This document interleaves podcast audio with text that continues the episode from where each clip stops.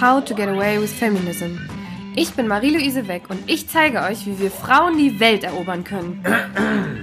Okay, okay, okay, wie wir alle zusammen selbstbestimmt und gleichberechtigt leben und leben lassen. Hallo und herzlich willkommen nach der Sommerpause. Ich hoffe, ihr habt die vielen Wochen gut überstanden ohne Podcast. Das ist auch immer gemein. Zur relativ gleichen Zeit sind alle in der Sommerpause. Aber ich hoffe, dass ich jetzt zurück bin, wo andere in der Sommerpause sind und ich euch die Zeit wieder ein bisschen versüßen kann. Heute habe ich Maxi Klausecker zu Gast und wir sprechen über alleinerziehende Mütter in ihrem Fall, aber auch ganz grundsätzlich alleinerziehende Eltern. Aber bevor es mit der Folge losgeht, möchte ich natürlich erstmal wieder wissen, was sagt eigentlich mein Mann zu dem ganzen Thema? Hallo Jonas. Ja, hallo Marie. Du hast dir die Folge reingezogen, ganz fleißig, trotz Hitze. Wir sitzen hier in unserem kleinen Büro, leicht verschwitzt, draußen über 30 Grad, hoffen auf Abkühlung, aber trotzdem musst du deine Gehirnzellen nochmal anstrengen. Was ist aus der Folge mit Maxi bei dir hängen geblieben?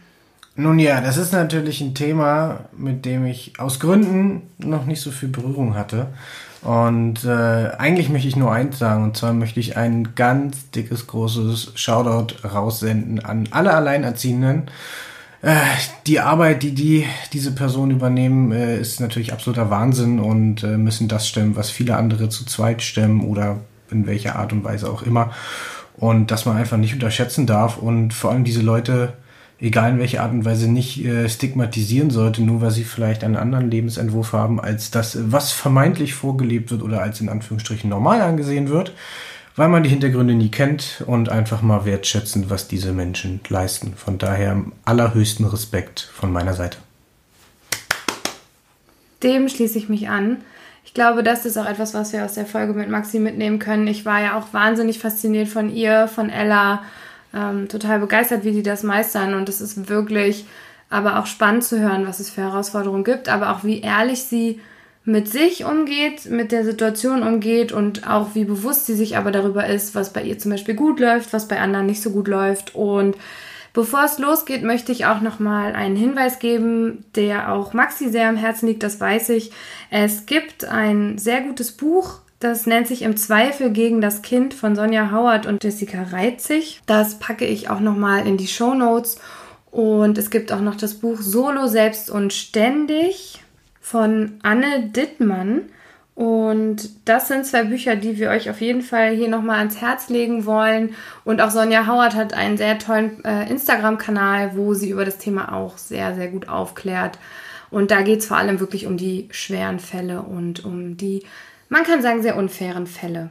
Und bevor es jetzt mit der Folge losgeht, möchte ich noch ganz kurz auf meinen Instagram-Kanal hinweisen. Da könnt ihr mir sehr gerne folgen unter empower-mary.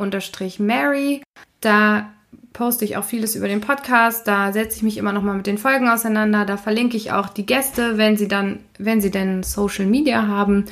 Und ihr könnt mich da auf jeden Fall auch unterstützen, wenn ihr mir folgt, wenn ihr den Podcast abonniert auf der Plattform, auf der ihr ihn hört, wenn ihr ihn liked und natürlich auch, wenn ihr mir zum Beispiel bei Apple Podcast eine Rezension schreibt. Da freue ich mich sehr. Und jetzt wünsche ich euch ganz viel Spaß mit der Folge und mit Maxi. Maxi Klausecker ist 30 Jahre alt und hat schon so einige Stationen und Meilensteine in ihrem jungen Leben bewältigt. Von 2015 bis 2018 arbeitete sie in der Musikbranche unter anderem als Social Media Managerin für KünstlerInnen, Labels und einen Streamingdienst. Bei dem Streamingdienst kündigte sie, und zwar genau eine Woche, bevor sie rausfand, dass sie mit Ella schwanger war. Die Mutterschaft kam fast gleichzeitig mit der Pandemie und würfelte ihr Leben ziemlich durcheinander. Prioritäten verschoben sich und die Musik- und Live-Event-Branche passte da nicht mehr richtig rein. Sie fing nach der Elternzeit einen Job als Beraterin für Kommunikation und Öffentlichkeitsarbeit bei der Agentur ihrer Mutter an, in der sie auch früher schon gearbeitet hatte. Parallel studierte sie Medien- und Wirtschaftspsychologie und konnte Ende letzten Jahres endlich ihre Bachelorarbeit einreichen. Den Bachelor bestand sie dieses Jahr mit Bravour. Wenn sie nicht arbeitet, Mutter ist oder studiert, kocht sie für ihr Leben gern. Auch die Fotografie war lange ein großes Hobby von ihr. Aber auch ihr Tag hat nur 24 Stunden und somit stehen die Hobbys oft hinten an. Maxi als alleinerziehende Mutter vorzustellen, reicht bei weitem nicht aus. Trotzdem ist das eine Rolle, die ihr Leben intensiv beeinflusst. Herzlich willkommen, Maxi. Hi. So, wir haben Ella im Bett. Endlich. naja, ich will eigentlich äh, keine zu vielen Versprechungen sagen, stimmt, sonst wir, haben wir es gejinxt. Wir, stimmt, wir klopfen noch äh, auf Holz. ich sitze bei Maxi im Wohnzimmer und wir waren heute schon auf dem Spielplatz und äh, haben äh, Nudeln gekocht und haben gebadet. Also Ella hat gebadet, besser gesagt. Ähm, mhm. Wir haben sie ins Bett gebracht, aber sie würde natürlich am allerliebsten äh, mit am Interview teilnehmen und versteht nicht so richtig, dass sie sich wahrscheinlich wahnsinnig langweilen würde. Ja, sie hat FOMO. genau. so ist das bei Kleinkindern. Sie ja. Wir machen hier was ganz Aufregendes und sie will natürlich unbedingt dabei sein ja. und nicht schlafen gehen. Ja. Was mir heute schon aufgefallen ist, Ella ist echt total fit ähm, und auch sehr süß. Wahrscheinlich siehst du das meistens auch so, aber. Ja. Schon, ja. aber ich habe heute echt einen guten Einblick bekommen äh, in deinen Alltag und äh, ja, man kann irgendwie wirklich, man ist sehr eingebunden oder du bist sehr eingebunden, habe ich gemerkt. Auf jeden Fall. Und äh, da sind wir auch beim Thema. Du bist alleinerziehende Mama. Genau. Und äh, ich habe natürlich eine Definition gegoogelt, damit auch alle, die sich darunter nichts vorstellen, verstehen, was das heißt. und äh, Alleinerziehend ist man, wenn man als Vater oder Mutter ohne Ehe- oder Lebenspartnerschaft mit einem, mindestens einem ledigen Kind unter 18 lebt. Ich fand es irgendwie ein bisschen spannend, ähm, ja, dass das auch irgendwie von der Lebenspartnerschaft abhängt, selbst wenn die Partner, also Partner irgendwie oder Partnerin nicht äh, mit da in zu Hause lebt. Ähm, und nach dieser Definition sind circa zwei Millionen Menschen in Deutschland alleinerziehend. Mhm, 2,6 sind es, glaube ich. 2,6. Und äh, das ist richtig. Also wenn ich jetzt einen neuen Partner hätte, der bei mir einziehen würde, dann wäre ich damit nicht mehr alleinerziehend. Aber und wenn er nicht einzieht, dann nicht. Also nee, wenn er nicht einzieht, dann nicht. Ah, okay. Ich dachte auch, wenn man jemanden hat, der aber nicht mit Nee, ich glaube, dann ist man trotzdem noch alleinerziehend. Okay. Ja. Seit wann bist du denn alleinerziehend? Von Anfang an. Okay, ja. Also ähm, Ellas Vater war nie, ähm, nie sozusagen Teil der Situation. Ähm, der wollte das nicht so gerne und es war irgendwie auch klar, dass, mhm. dass ich das von Anfang an alleine mache und genau, also schon in der Schwangerschaft. Ja, welches Modell ähm, lebt ihr da? Also ist ähm, der Papa von Ella irgendwie Teil von Ella oder von eurem Leben?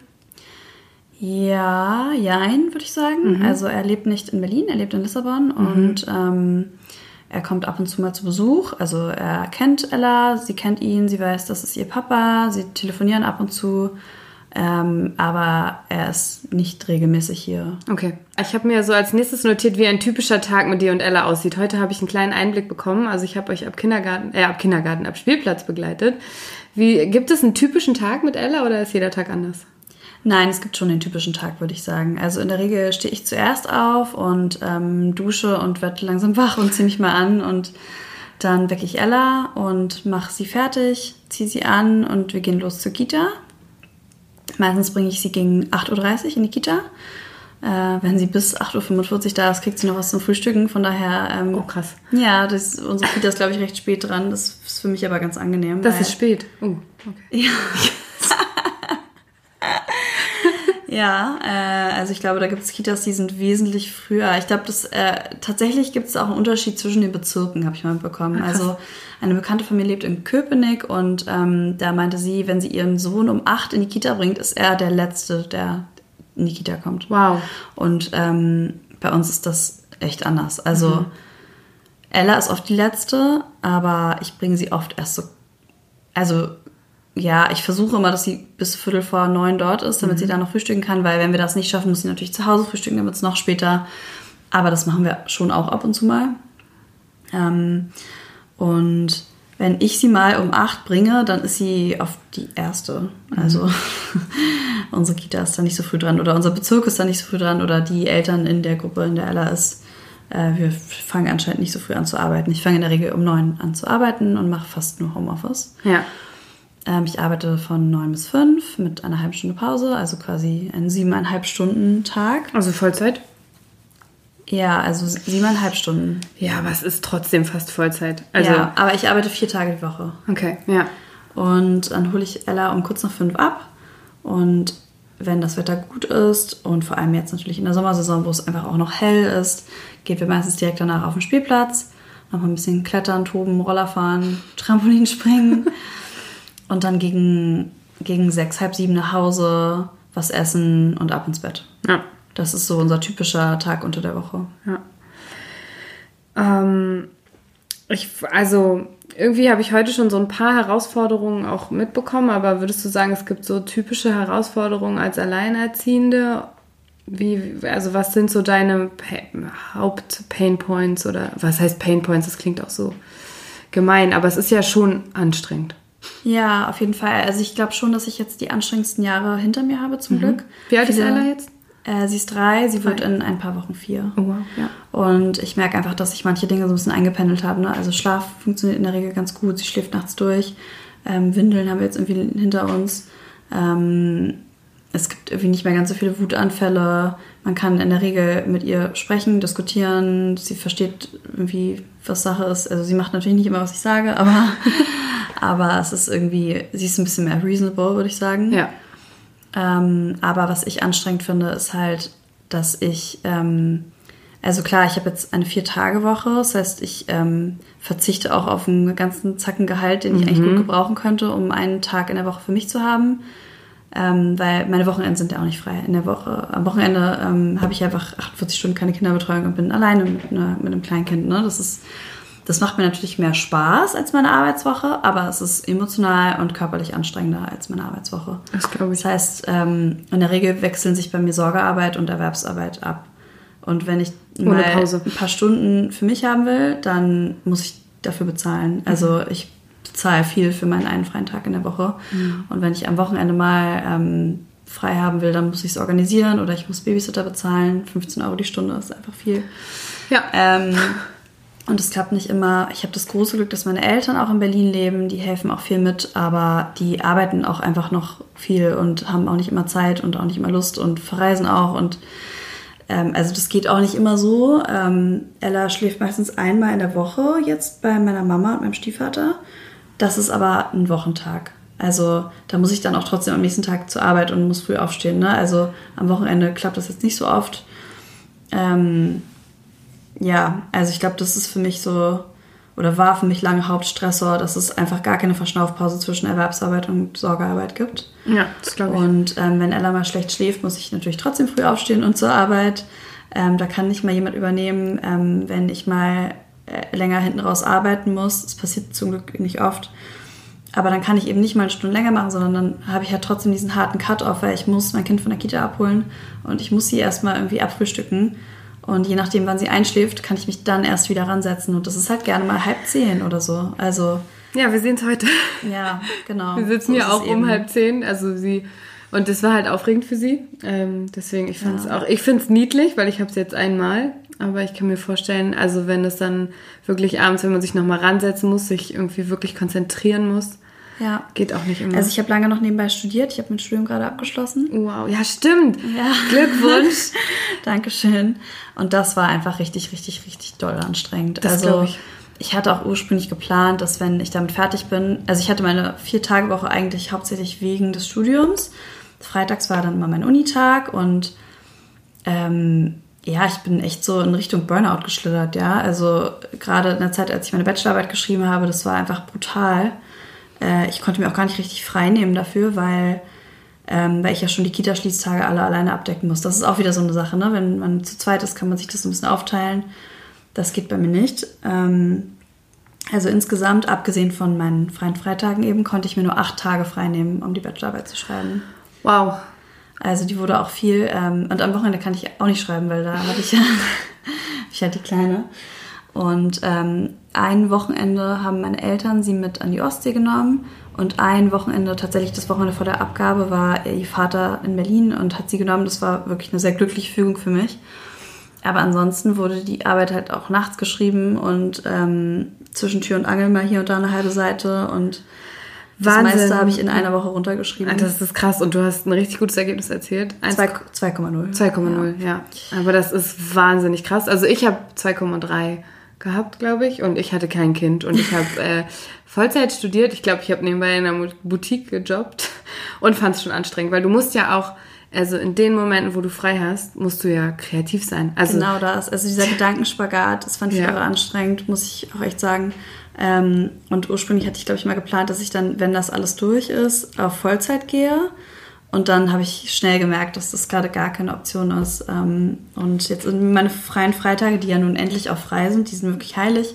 Und es hat tatsächlich noch mal ein paar Monate gedauert, bis dieser Effekt eingetreten ist, dass ich mich irgendwie mal entspannt habe. Also das war halt, wenn so eine Daueranspannung so lange da ist und so tief sitzt, dann dauert es ganz lange, bis die sich überhaupt löst. Und jetzt bin ich an dem Punkt und es fühlt sich total super an. Also ich fühle mich zum ersten Mal seit Jahren wieder wie ein menschliches Wesen, das irgendwie nicht nur überlebt, sondern lebt. Ja. Und ähm, das ist sehr schön. Und von daher gehe ich auf gar keinen Fall jetzt auf Vollzeit. Ich, äh, ich wollte auch sofort einen Master ranhängen, das mache ich auch auf gar keinen Fall. Ähm, ich habe auch lange irgendwie, wollte ich unbedingt noch ein zweites Kind, da bin ich auch gerade heilfroh, dass das nicht passiert ist. Und ähm, jetzt komme ich erstmal an und und bin gerade erst in so einem Prozess, dass es irgendwie richtig Spaß macht und schön ist und ähm, ich auch mal irgendwie in mich hineinhorchen kann und mich fragen kann, was will ich eigentlich, ähm, wie will ich mein Leben gestalten ähm, und auch, äh, auch am Mama sein mehr Freude habe. Ja, das glaube ich. Also höchsten Respekt davor. Ähm, also ich finde auch, wenn man wirklich so eine Daueranspannung hat, äh, dauer ist man danach, also ich fühle mich oft, wenn ich so stressige Phasen habe, danach wie so ein Tiger im Käfig, wenn ich dann irgendwo sitze und eigentlich abschalten kann, aber ich komme, also mein Körper kommt auch gar nicht zur Ruhe und das Gehirn sowieso nicht. Ja, ich hatte auch dieses Bedürfnis, ähm, sofort mit was anderem anzuknüpfen, weil ich es ja gar nicht kannte, als dieses Maß an Stress zu haben. Mhm. Also ich habe mich noch, bevor ich das Ergebnis meiner Bachelorarbeit hatte, ähm, habe ich mich informiert, welche Master ich an meinem, an meinem, Bachelor, meinem Bachelor kombinieren kann und habe mir alle möglichen Online-Materialien ähm, bestellt und mir die durchgegangen und so. Und ähm, ich habe auch tatsächlich überlegt, nochmal ähm, Medizin zu studieren, nochmal komplett von vorne anzufangen. Ella! So, weiter geht's. Kurze Unterbrechung, aber jetzt schläft Ella hoffentlich. Ich hoffe es auch, aber nochmal. So. Ähm, genau, wir waren bei deinen Herausforderungen und vor allem waren das so ja auch zeitlich organisatorische, ne? Also ja. auch gerade, ähm, was wir hatten ja auch gerade das Thema mit dieser Bastel-Kreativwerkstatt. Genau. Vielleicht willst du noch mal kurz. Genau, also in ihrer Kita ähm, ist auch ein Familienzentrum und da gibt es natürlich immer so Aktivitäten die Woche über und da gibt es eine Sache, da will Ella immer mitmachen und das ist so eine Kreativwerkstatt. Das ist halt immer dienstags von 15.30 bis 17.30 also in der Kita-Zeit. Und da arbeite ich halt. Also ich kann da leider nicht regulär mit ihr hingehen. Und ähm, ich war jetzt einmal krank. Ähm, da war ich jetzt nicht ganz schlimm krank. Also so, ich konnte schon irgendwie mal eine Stunde unter Leute gehen, aber den ganzen Tag arbeiten war mir ein bisschen too much an dem Tag und ich melde mich wirklich verhältnismäßig selten krank. Ich habe es an dem Tag mal gemacht und dann das ist, ist mir völlig in Ordnung. Deutsche sind völlig, also was Krankmelden angeht, immer manchmal so ein bisschen, man darf sich also arbeiten und mal rausgehen halt, ist was anderes. Ja, es war halt so ein Tag, weißt du, ich war ein bisschen erkältet, ich hatte Halsschmerzen, Husten, Kopfweh, so und normalerweise melde ich mich da nicht krank, sondern denke immer, okay, fürs Homeoffice reicht's. Mhm. Und da dachte ich aber, so, weißt du was, so viele Leute melden sich krank mit solchen Symptomen, das ist okay, man darf das auch mal. Ja ich melde mich jetzt mal krank so. Und dann hat irgendwie auch Ella ein bisschen verschlafen und wir sind überhaupt nicht aus dem Quark gekommen. Und dann habe ich halt gesagt, okay, Ella darf heute auch mal zu Hause bleiben. Wir machen uns jetzt mal einen gemütlichen Tag, gucken Filme, kuscheln. Und dann ist mir eben eingefallen, dass an diesem Tag immer diese Kreativwerkstatt ist. Und ich habe es halt noch nie mit Ella dahin geschafft. Und sie erzählt mir das seit Wochen. Und dann habe ich gesagt, okay, dann gehen wir heute da mal hin. Und sie war so selig und hat sich so gefreut. Und jetzt ähm, fragt sie natürlich immer, wie es jetzt weitergeht mit der Kreativwerkstatt, weil sie weiß, dass wenn ich arbeite, dann klappt das eigentlich nicht. Und jetzt ähm, morgen geht meine Schwester mit ihr hin. Äh, und jetzt müssen wir halt immer so jede Woche mal gucken, wie wir es organisiert kriegen. Aber ich kann das halt nicht machen mit ihr, ne? Nee. Also so eine einfache Sache schon. Das ist immer echt blöd. Oder ich am Wochenende mache ich äh, diesen Frauenlauf, äh, 10 Kilometer. Ähm, also allein dafür muss ich jetzt eine Babysitterin buchen, ne? Mhm. Also weil ich kann halt nicht mal eben mein Kind bei meinem Partner lassen, den es nicht gibt. Ja. Oder beim anderen Elternteil. Äh, und also, ich meine, ich laufe vielleicht eine Stunde, aber mit hingehen und warten, bis man dran ist. Und äh, äh, also ich hab, muss bestimmt für vier Stunden eine Babysitterin bezahlen, was mich dann 60 Euro kostet. Ja, und das ist viel Geld, äh, wenn du alleine das Geld verdienst und ja. dann aber auch noch verkürzt. Mhm. Und dann war ich noch nicht mal aus. Ich habe noch nicht mal ein Glas Wein getrunken. Ja. Du hast Sport gemacht. Und dafür bezahlt. Das machen auch wenige Menschen. Auch so ein Punkt. Also, Sport machen. klar, es ist so schwer, Zeit dafür zu finden. Also entweder ich stehe ganz, ganz früh morgens auf und mache halt zu Hause was. Also das mache ich auch ab und zu, dass ich irgendwie mal zu Hause 20 Minuten Yoga mache, morgens. Ähm, aber da muss ich echt nochmal eine Ecke früher aufstehen. Und wenn dann Ella doch mal früh aufwacht, aus Versehen, dann ist es, ne, dann hat sich damit auch erledigt. ähm, Aber sie weiß, was Yoga ist. Also sie hat ja, wir vorhin, machen auch viel Yoga zusammen. Ja. ja. Mhm. Sehr gut. Sie hat mir nämlich vorhin vom Yoga berichtet, beziehungsweise hat sie auf ihrem Stickerzettel einen Yoga-Park gebaut. Oh, Mhm. süß. Also, Yoga ist auf jeden Fall Teil ihres Lebens schon mal. Freitags mache ich natürlich Sport, weil ich da frei habe. Das nutze ich dann natürlich immer gleich. Aber da würde ich mich schon wieder schlecht fühlen, wenn ich den Freitag mal im Bett verbringe und Serien gucke, ne? Weil Was das eigentlich auch mal sehr heilsam wäre. Weil ich denke, das brauche ich dringender, dass ich mich mal bewege. Aber immer das und am Wochenende, also ich meine, ich kann halt nicht Ella zum Joggen oder so mitnehmen. Ich kann sie nicht ins Fitnessstudio mitnehmen. Ich kann sie nicht zum, wenn ich Tennis spielen gehen würde, kann ich sie da auch nicht mit mitnehmen. Also ähm, ich habe einen äh, Personal Trainer, der ist ganz, ganz toll und der, ähm, mit dem mache ich es oft so, dass ich dann Ella dabei habe. Und dann gehen wir zum Beispiel in den Park und ähm, da gibt es so ein, ne, so ein Outdoor- Gerätegedöns, wo so Freeletics Hier Leute im hingehen. Gleisdreieck. Genau. Gleisdreieck. Ja, mhm. Und da sind so Trampoline daneben. Und da gehe ich dann zum Beispiel mit Ella hin. Ja, das, das klappt ganz gut. Aber, Aber ja, du brauchst jemanden, der auch ein Auge auf sie hat, ne? Du kannst ja nicht entspannt deine Übung machen. Ähm, Richtig. Weil wenn sie losrennt, das haben wir vorhin gesehen, dann rennt, rennt sie auch los. Genau, so ist es. Ja. Ja, also ähm, ich kann mir es gar nicht vorstellen, weil momentan mein Leben ich mir wirklich komplett selber eintacken kann und ich bin schon gestresst, weil ich mir selber einfach irgendwie so viel vornehme, aber eigentlich ist es alles komplett selbst gewählt und ich könnte jederzeit sagen, mache ich jetzt nicht. Ähm, deshalb Aber hey, stark, dass du es trotzdem alles machst. Weil Ja, das stimmt.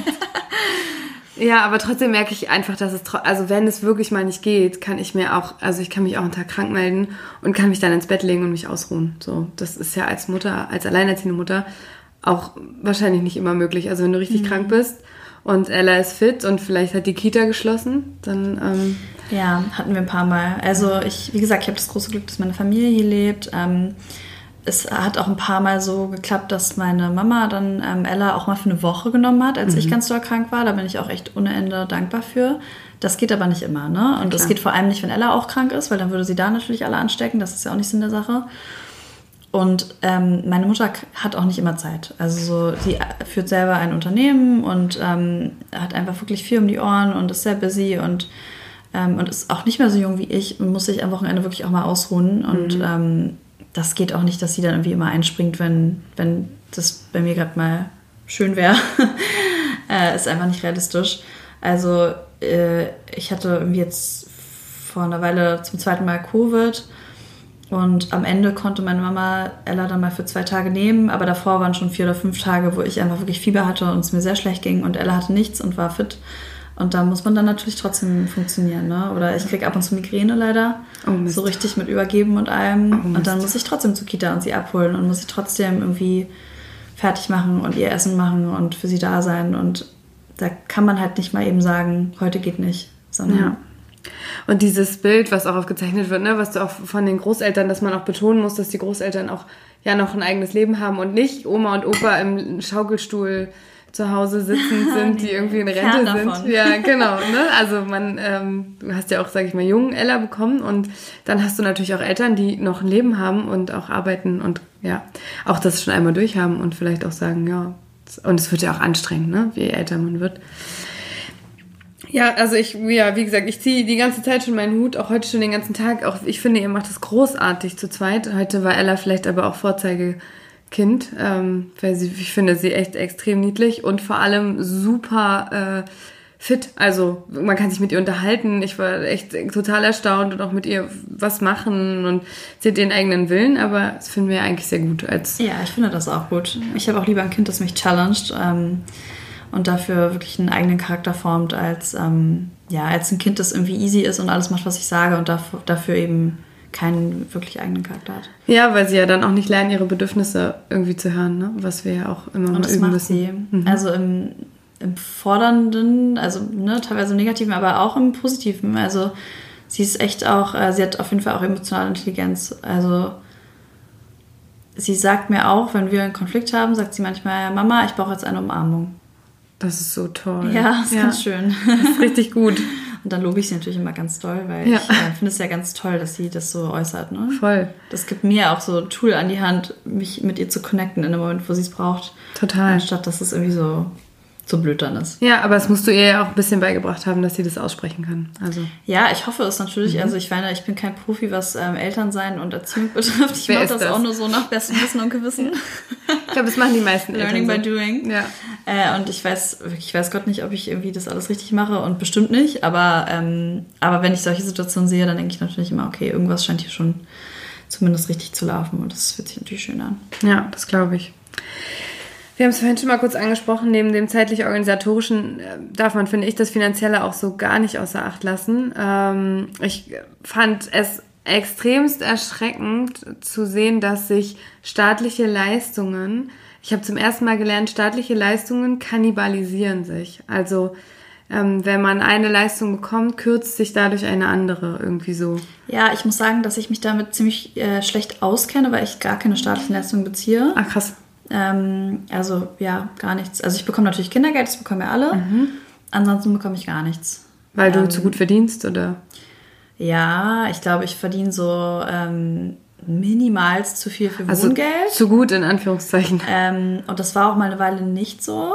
Ähm, aber da wurde mein Wohngeldantrag dennoch abgelehnt, weil mein Mietvertrag über meine Mutter läuft. Und da wird angenommen, dass deine Verwandten dir bei den Mietzahlungen helfen und dann kriegst du das auch nicht. Toll. Dann war ich ja lange noch immatrikuliert und solange du Studentin bist, ähm, steht dir auch keine Grundsicherung zu, weil wenn, dann würdest du ja BAföG bekommen. Ich bin aber auch nicht BAföG berechtigt, weil äh, meine Eltern dafür zu viel verdienen und außerdem ist es auch schon mein zweites Studium und ich bin im weiß Gott wie vierten Semester jetzt zum Schluss gewesen. Also auch da stünde mir kein BAföG mehr zu, aber eben auch keine Grundsicherung, weil ich immatrikuliert war. Also ich bin da durch sämtliche Raster gefallen sozusagen. Krass. Deswegen, ähm, ja, das, ja.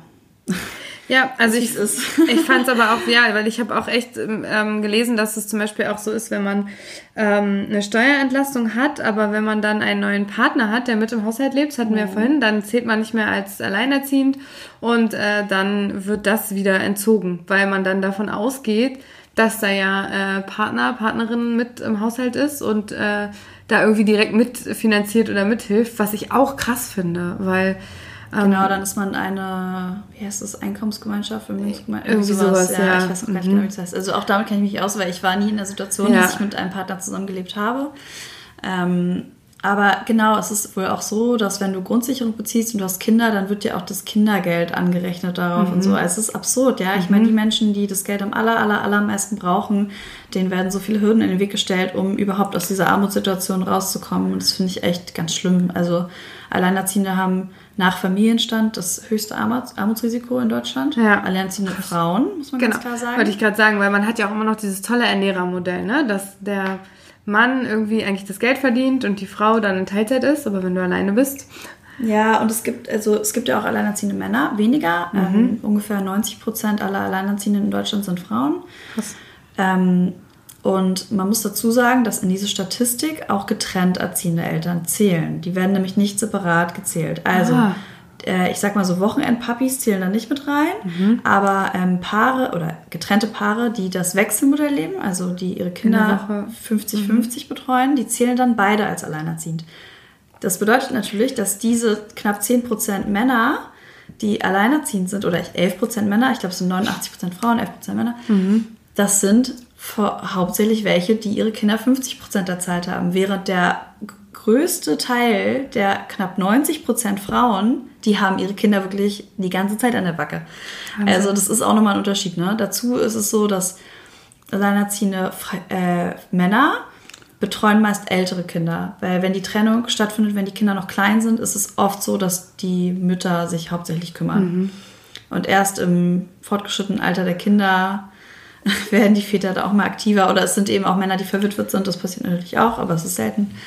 Ähm, ja, aber deswegen sind eben alleinerziehende Väter äh, auch nochmal weniger einem Armutsrisiko ausgesetzt als alleinerziehende Mütter. Ja, krass. Ich habe auch gefunden, dass, ähm, also ich weiß nicht, die Zahl ist von 2021, da waren 217.000 alleinerziehende Frauen gänzlich ohne Arbeit.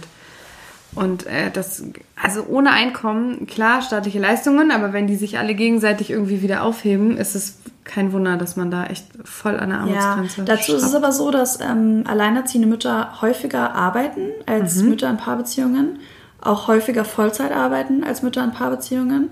Und sehr viele der Mütter, die alleinerziehend sind und Grundsicherung beziehen, sind Aufstockerinnen. Also Krass. ganz, ganz viele von denen arbeiten und das Einkommen reicht nicht. Wow. Und okay. sie könnten auch, das musst du dir mal geben, weil wenn du Grundsicherung beziehst, kannst du ja auch gar nicht arbeiten, weil du kriegst sowieso das Gleiche, ob du arbeitest oder nicht.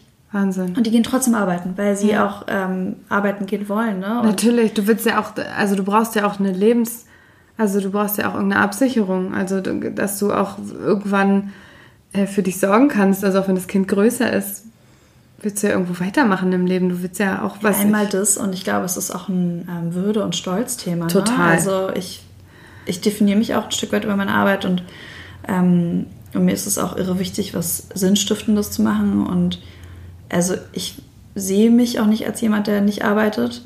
Und ich glaube, wir leben natürlich auch in einem Land, wo wirklich auf Menschen herabgeblickt wird, die ähm, staatliche Leistungen beziehen und nicht ja. arbeiten, aus welchen Gründen auch immer. Und äh, ja, dieses Vorurteil, äh, Alleinerziehende werden quasi Staatsschmarotzer ja. und wären alle faul und ähm, würden halt einfach nicht verhüten und dann irgendwie tausend Kinder in die Welt setzen, ja. die sie alle nicht durchbringen können. Das ist einfach nicht richtig so. Das Nein. muss man mal ganz klar sagen. Ne? Ja, total. Ja, also ich, wir haben es ja auch an deiner Vorstellung irgendwie gemerkt. Also dich zeichnet noch sehr viel mehr aus als alleinerziehende Mutter. Natürlich ist das ein wichtiger Teil und aber trotzdem bist du immer noch eine Person, die auch äh, eine Karriere hat, die auch Fähigkeiten hat, die auch irgendwie noch mehr kann. So, Danke. Ja. Ja, wir haben die Finanzen, zeitlich, organisatorisch. Und dann habe ich noch so gefunden, auch psychosoziale Herausforderungen. Ähm, Finde ich, darf man auch nicht so ganz mit da reinmischen. Also auch sowas wie Isolation. Also das, was du auch sagst. Zum einen, glaube ich, durch das Finanzielle, dass man auch nicht an allem teilnehmen kann. Wir hatten vorhin auch das Thema Urlaub.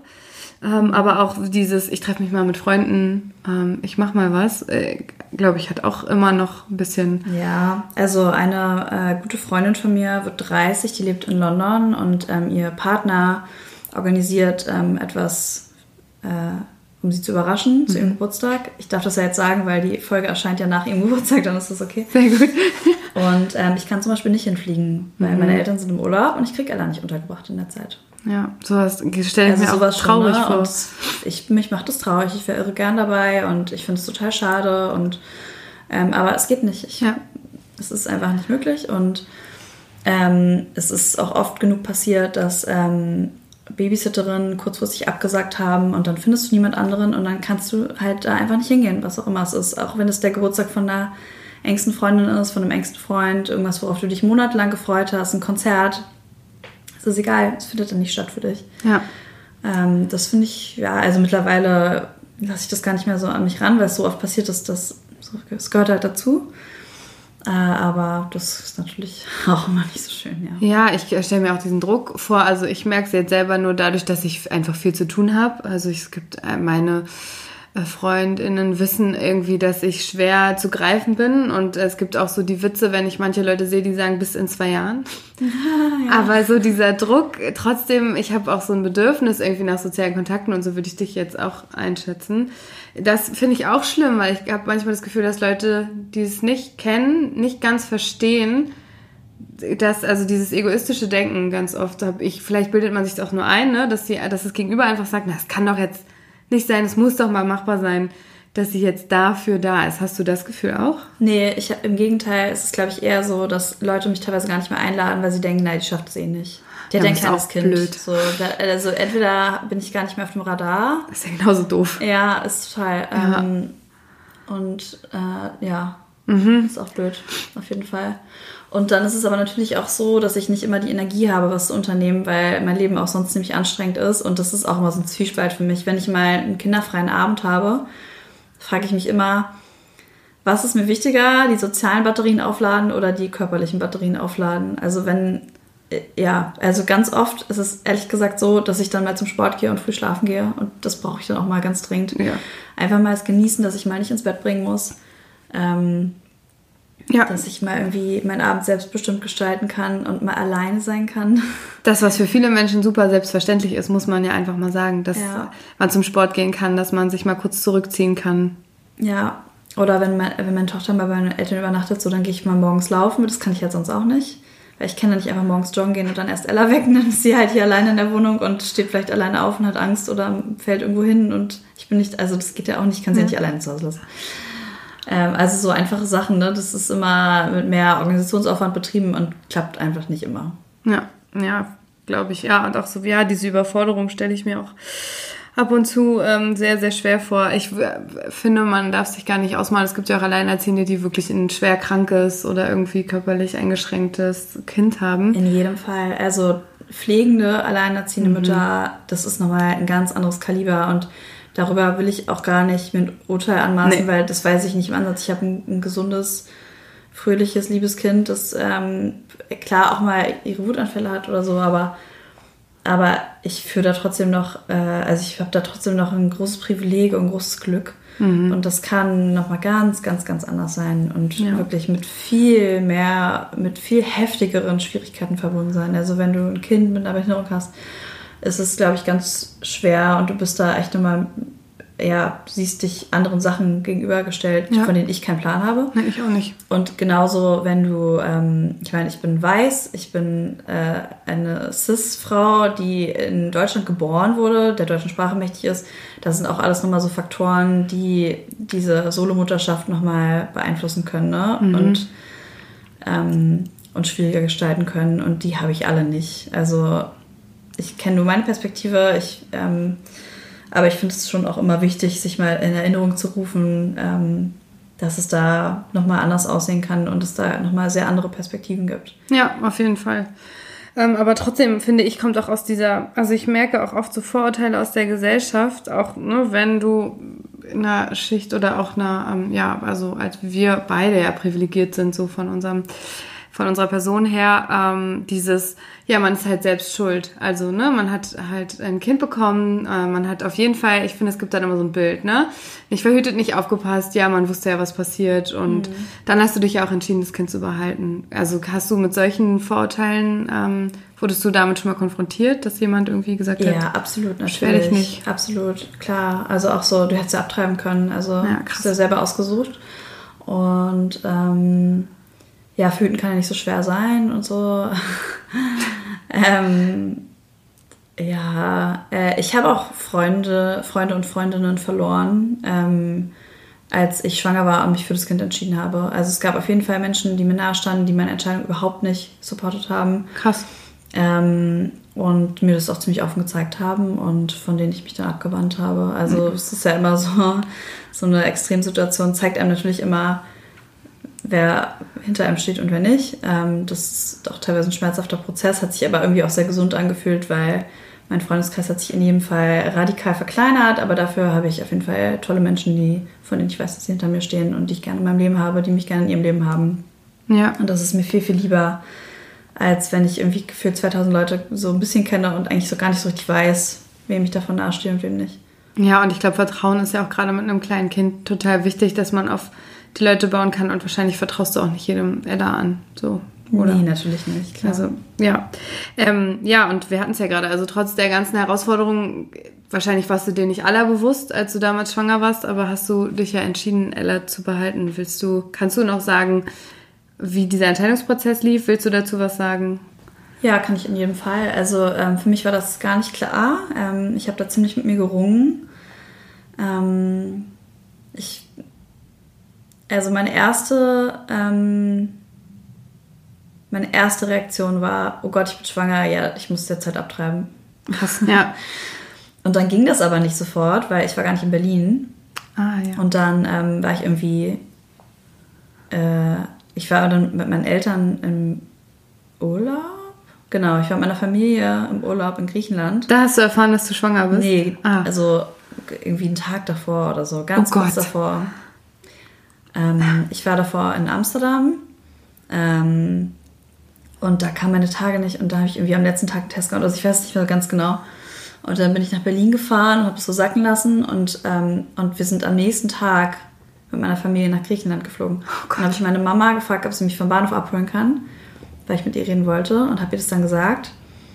und dann war ich natürlich im Urlaub und habe so ein bisschen mehr darüber nachgedacht und habe auch mit meiner Mama dann gesprochen und dann ging das auch so langsam los mit den Symptomen. Also dann ähm, muss ich schön immer kotzen und so Oh und alles hat komisch gerochen und meine Brüste wurden total groß und ich konnte nicht schlafen und war auch sehr emotional und hab, hab sehr schnell reizbar und ähm, und ich glaube, das ist dann schon mal anders, wenn du das so in deinem Körper fühlst, dass das da passiert. Ne? Ja, das glaube ich. Und ich muss auch sagen, ich bin jemand, ich wollte schon immer Kinder haben, nicht unbedingt mit Mitte 20 und nicht unbedingt alleine. Aber ich habe mich schon immer darauf gefreut, irgendwann mal Mama sein zu dürfen.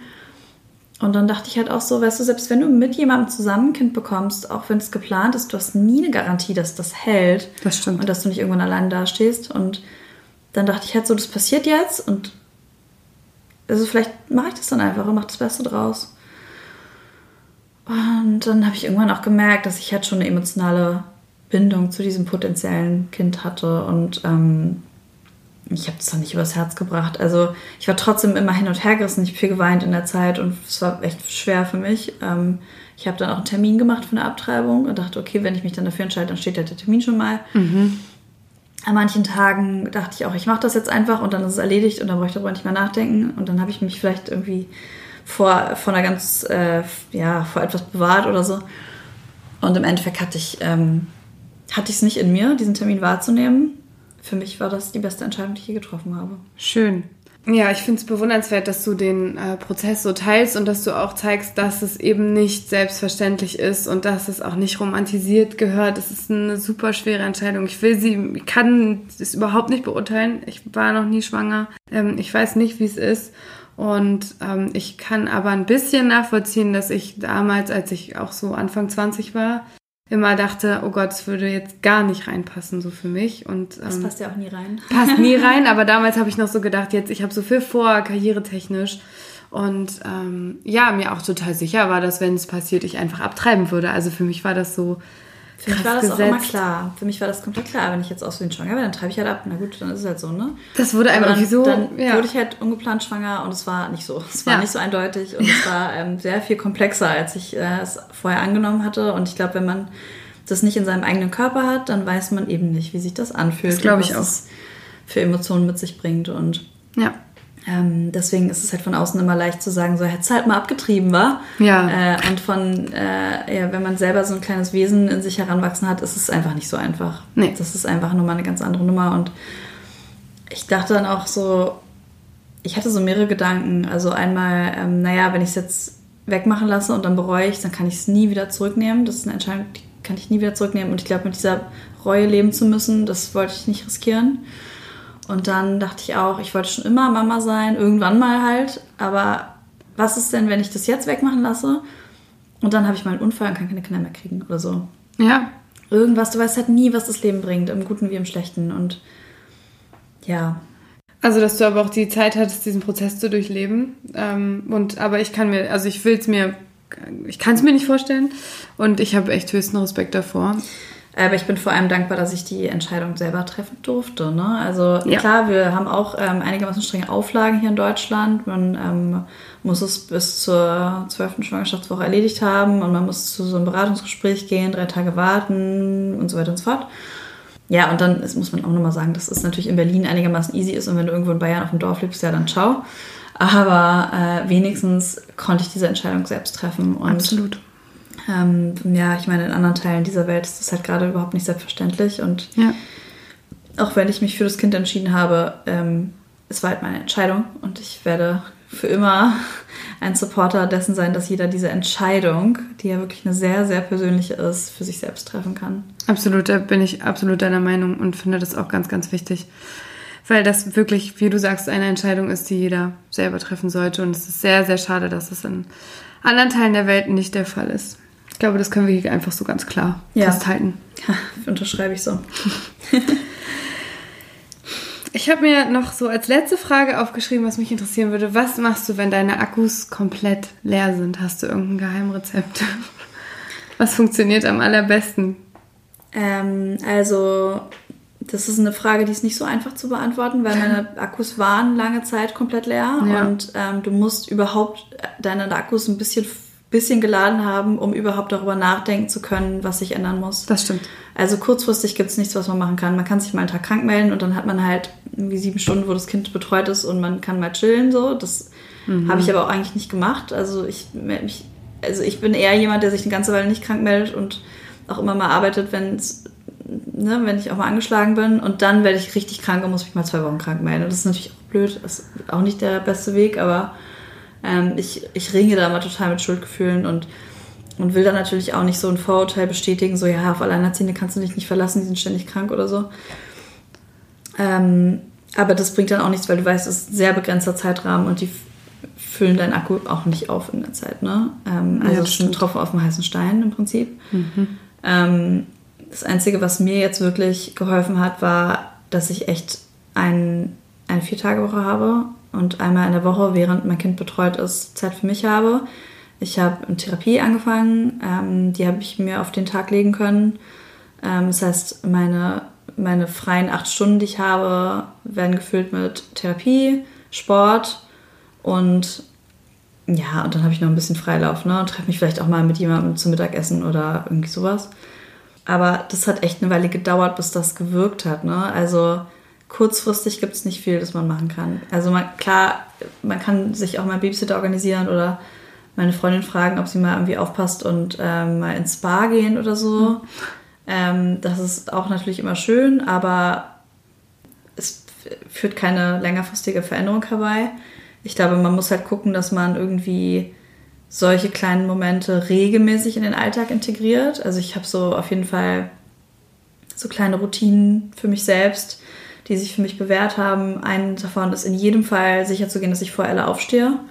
Also wenn ich vor ihr aufstehe und wenigstens schon mal kurz in die Dusche gehe, vielleicht zehn Minuten Yoga mache, ein Glas Wasser trinke, dann bin ich schon mal so ein bisschen angekommen im Tag und bin viel gesettelter und ruhiger und dann läuft der Tag auch in der Regel ganz gut. Wenn Ella mich aufweckt, dann ist, fängt der ganze Tag hektisch und chaotisch an und ich bin nur genervt, wir kommen zu spät, weil da muss ich mich und sie parallel fertig machen, was halt überhaupt nicht funktioniert.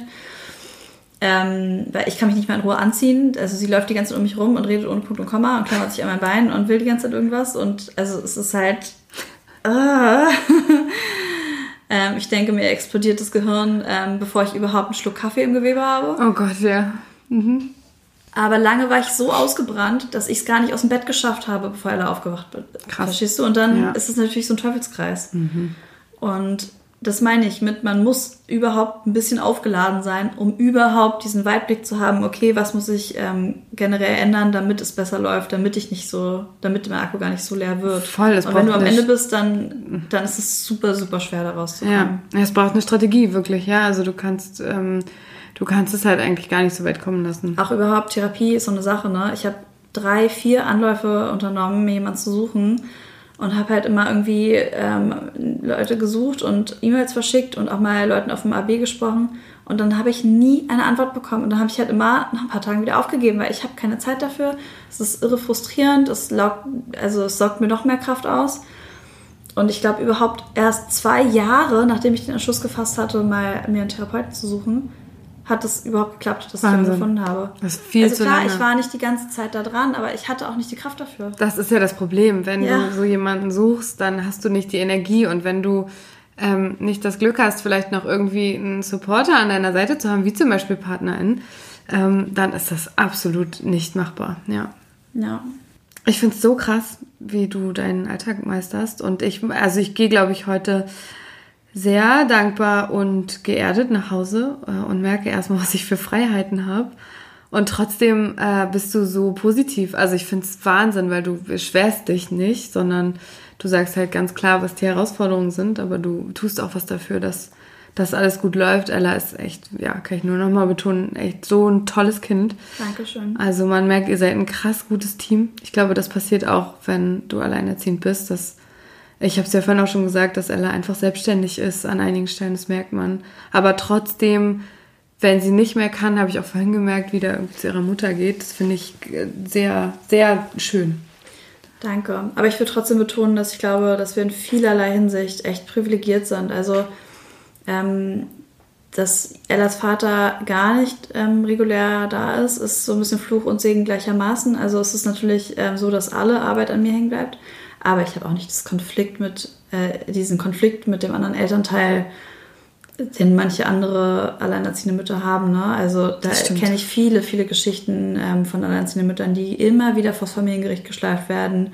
Oh Gott. Ähm, und sich mit dem Ex irgendwie um die Umgangszeiten streiten, um Unterhalt streiten, ähm, um verschiedene Erziehungsmethoden streiten, wo ohne Ende manipuliert wird. Ähm, also da gibt es echt schlimme Dinge, die passieren, auch Situationen, in denen Richtig. Gewalt stattfindet oder stattgefunden hat. Das alles ist bei uns einfach nicht existent. Ne? Und das, das, ähm, das ist, finde ich, schon, also da bleibt mir ganz schön viel erspart und äh, da, äh, da finde ich, haben wir auch Glück.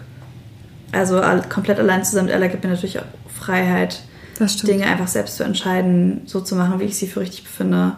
Ähm, ich musste noch nie vors Familiengericht. Ähm, ja, also allein das schon mal, ja, da habe ich, glaube ich, haben wir großes Glück und da muss ich, glaube ich, auf struktureller Ebene viel ändern, weil es gibt auch immer wieder so Fälle, ne, wo in solchen Situationen, wo, äh, wo so eine Hochkonfliktsituation besteht, das Jugendamt dann einfach entscheidet, Mutter und Kind haben eine zu symbiotische Beziehung und das ist schädlich und dann nehmen wir mal das Kind weg. Das habe ich noch nie gehört. Ja.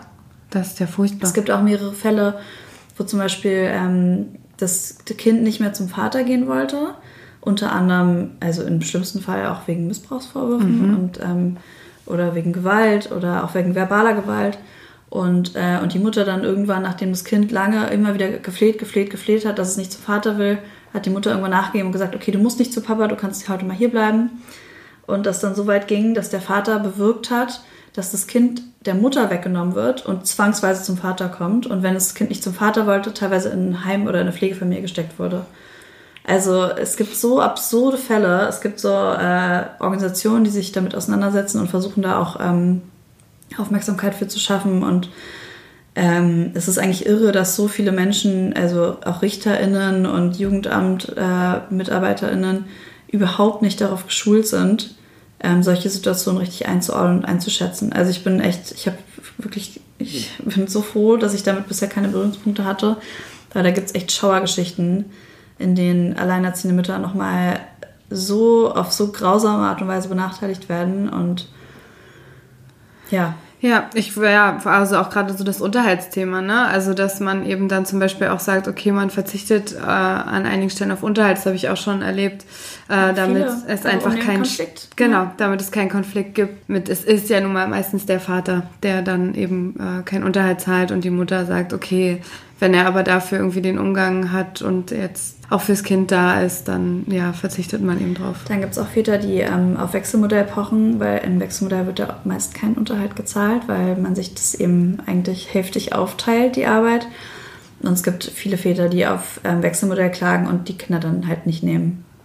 Weil sie eigentlich keine Zeit haben. Wird das, wird das nicht kontrolliert oder bestraft oder gibt's Kaum. Krass. Also Umgangsbrüche äh, werden, also im Prinzip kannst du irgendwie, glaube ich, das anzeigen und dann theoretisch sollte das auch so ablaufen, dass da mal eine Strafe gezahlt werden muss. De facto wird das nie umgesetzt. Okay, wow. De facto kräht da kein Haar nach. Ja.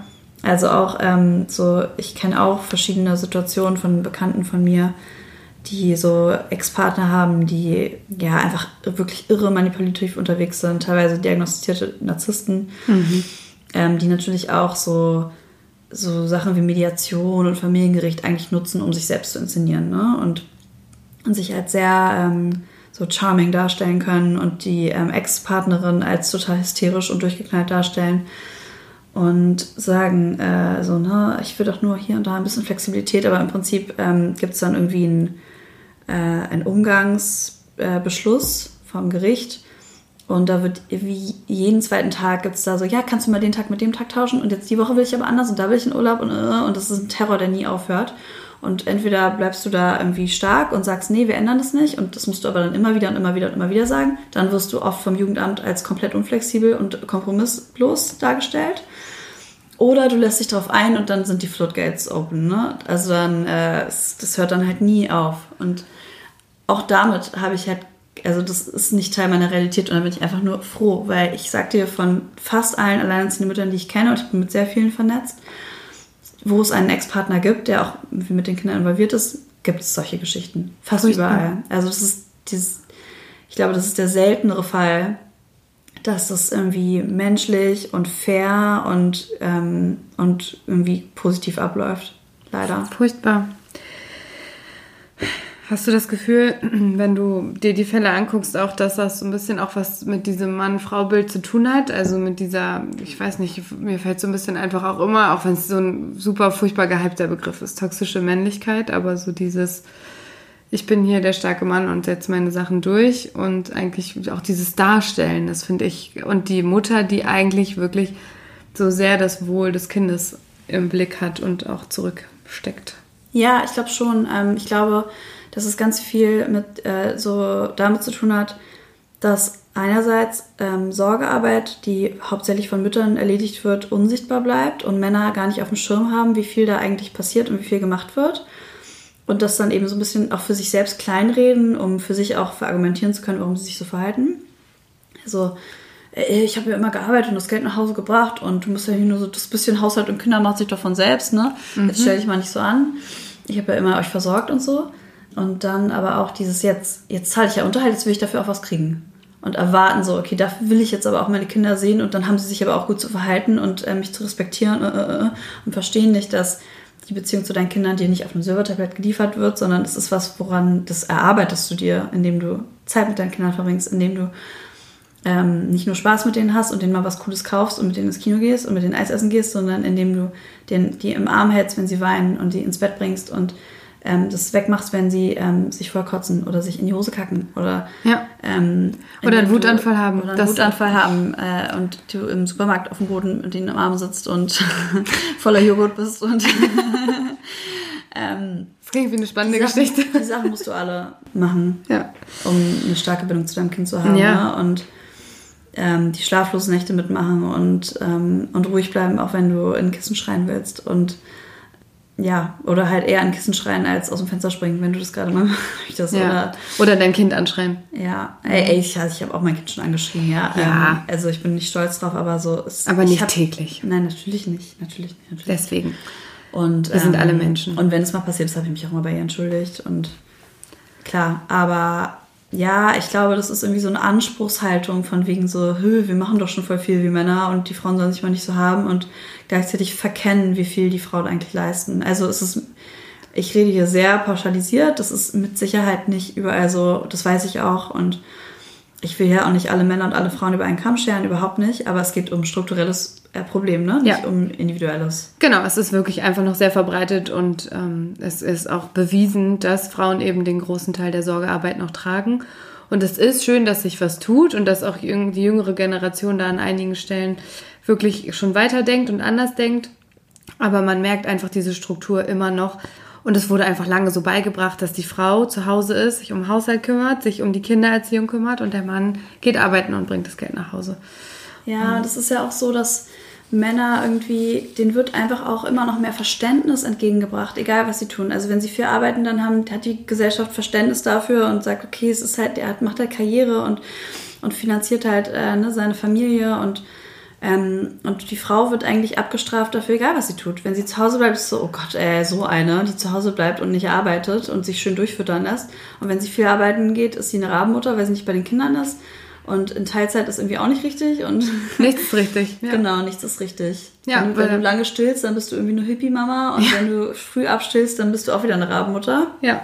Ähm, es ist egal, was du machst, du machst es eigentlich falsch. Und Männer, bei Männern ist es weitgehend egal, was sie machen und es wird ihnen weitgehend Verständnis entgegengebracht. Ja. Nochmal, es ist nicht schwarz und weiß, natürlich ist es wesentlich nuancierter, als ich das jetzt hier gerade ähm, so sage, aber es ist so trotzdem noch sehr stark so. Im Großen und Ganzen ja. äh, kriegen Männer auf jeden Fall eher einen Free Pass, als Frauen das tun, für die gleichen Verhaltensweisen.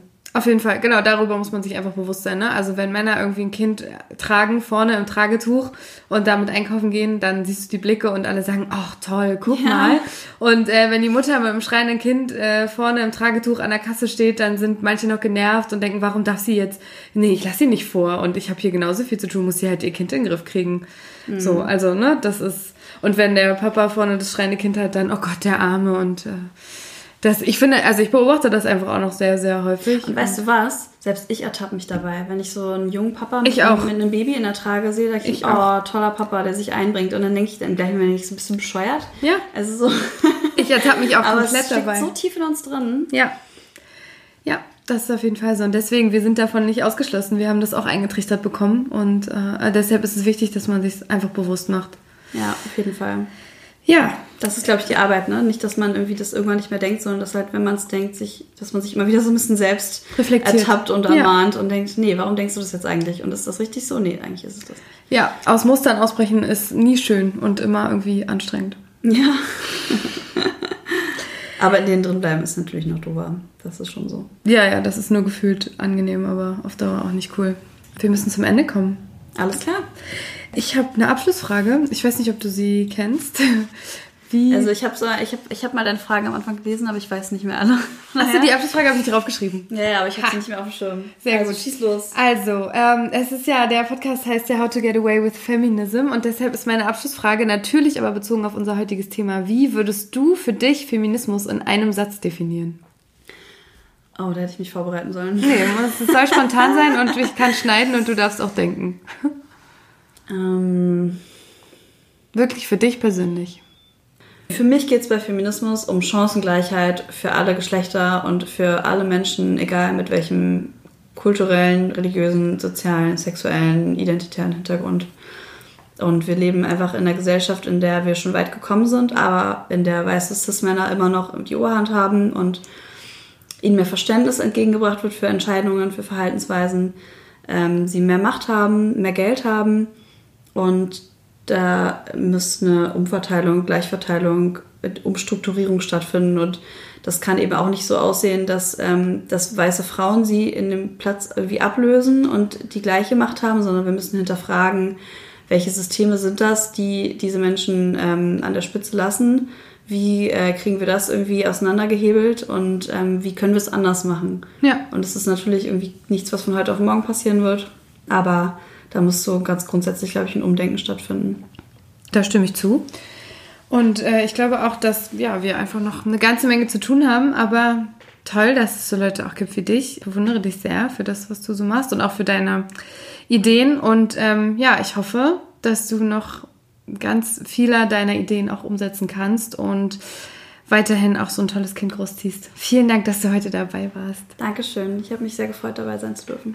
Bis zum nächsten Mal. Ciao. Ciao. Hallo, Hallo Ella. hallo, Wie alt bist du? drei, Drei Jahre. ja, Aha. Tschüss Ella. tschüss. Yeah, yeah, yeah, yeah. Bongo job, all the bongo job, all right, all right, everybody, come on.